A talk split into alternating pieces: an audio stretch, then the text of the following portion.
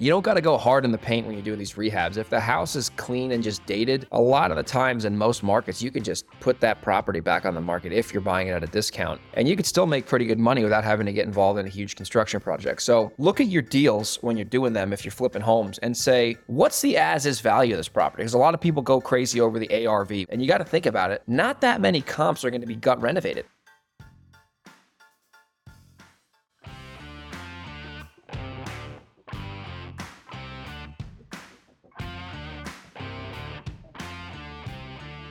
What's going on, everybody? Welcome to the Real Estate Investing Fast Track. I'm your host, Greg Helbeck, and on this podcast, you are going to learn exactly how to be a successful real estate investor step by step by me interviewing some of the top real estate investors and entrepreneurs in the entire country.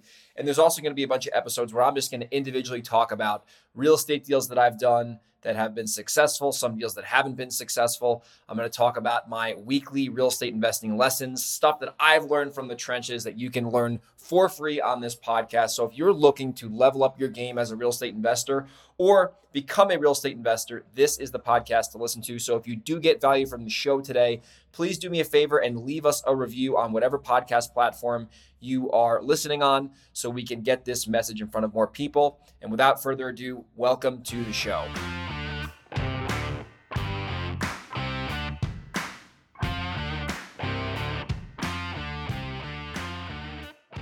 What's up, everybody? Welcome to this week's Real Estate Investing REI Deal Breakdown. Today, I'm going to talk about a fix and flip property that we did in what was it, Rock Tavern, New York. So, if you're interested in learning how to make money on properties, this is the channel to watch. This is the podcast to watch. So, if you're not familiar with me, my name is Greg Helbeck. I've done around 200 deals. Been a full time real estate investor now for eight years. Got a seven figure business and a rental for, rental for, portfolio, not portfolio. I don't know what a portfolio is, but the goal of this channel and this podcast is to just share what I've learned with everyone so they can benefit and we can all grow together. So, 3 Deer Hill Road. How did I find the house? Found the house through direct mail, inherited property, seller called. Ironically, I was actually in New York when she called and I was about to fly back to the West Coast. And I think I had a flight like that evening or something. And I was like, hey, if you want, I can come see this house on the spot because I have a little bit of time on my hands. And she said, absolutely. So, literally, by the time I got the call, and I just told Brett, my acquisitions guy, I'm going to just work this lead. I said, I'll come see it. So, like 30 minutes later, I was at the property. Seller was motivated. She inherited the property. She did not want to list the house. It needed some work, but it wasn't terrible. It was a great house in a great area on a great lot, uh, a lot of land, pretty area. And we ended up negotiating like right at the appointment and I forgot the number. I think it was like three or 295 I think I bought the house for. Yeah, it was 295. Knew the house was probably worth like 400-ish fixed up. So I asked her what she'd want to get for it and she told me and then I said, "Let me go back to my house." Ran the numbers, made her the offer. She accepted the offer. We went into contract. The plan was to buy for 295, which is a little high if you know the numbers, and put like 10 grand into it and sell it at 350 to hopefully kick off a bidding war to sell it for what we ultimately sold it for, which is 385 five. So we did the work. It was a little bit more work than I thought. We had to do basically a bathroom, which was not in the plan. We had to do carpet on the floors. We fixed some of the carpet. We did some trim work. We did some sheetrock work. Nothing crazy. We had to remove one of those things where old people go up and down stairs, which is expensive. But anyway, I think we were all in this thing for like 15 grand of rehab and put on the market for 350. Shout out to Christian Baez, my realtor, who's a fucking stud and really knows what he's doing when it comes to selling properties. And we had a great strategy. We listed it for 350, got a bunch of offers,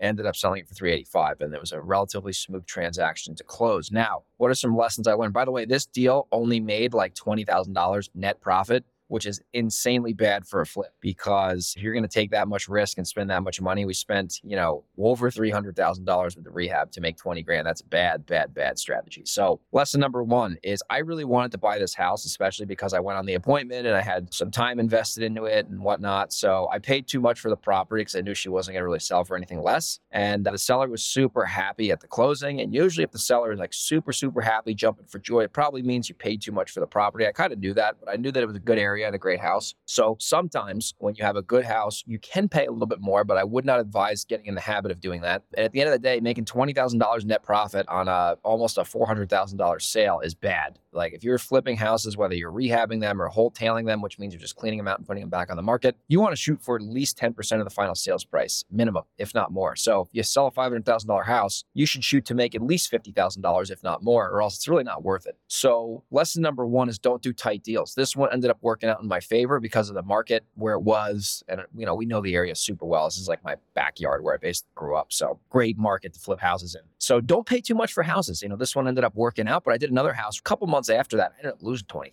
on it and I didn't know that area. So shame on me. So don't overpay for property. Lesson number two, it's going to be counterintuitive. If you're going to overpay for property, you got to know that area, right? I knew this area super well. I knew that it was going to sell. I looked at the comps and there was a lot of data to support that you know that 350 to 385 sales price was right on the money so that was great and then the third lesson is actually when it comes to renovating. So you don't always have to do a full blown gut rehab and take everything down to the studs and redo kitchens and this, that, and the other. I looked at this property and from the outside, it was clean as a whistle. Great siding, great roof, great windows. I had a little bit of a quirky walk up. So we had to do some extra work and build some stairs and get permits, which sucked.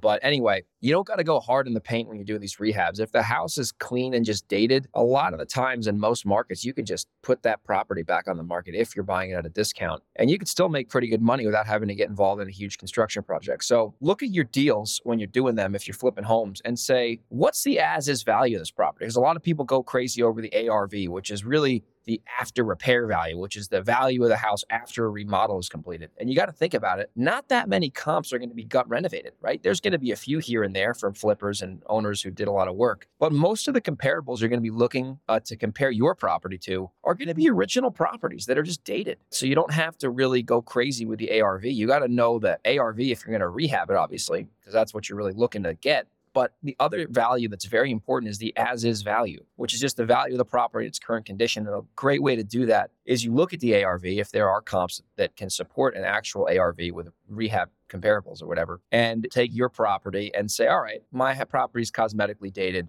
probably needs about 40 grand worth of work if we wanted to get it to this ARV number. In this case, the ARV would have been like 415, 420. So you can just take, okay, if it's going to be 40 grand to get this thing to ARV number, you take the ARV and you minus whatever those cosmetic upgrades are, and that's generally going to give you your as is value. And a lot of times, if you're buying at a discount below the as is value, you're going to be able to make some money, hopefully. So that was three Deer Hill Road.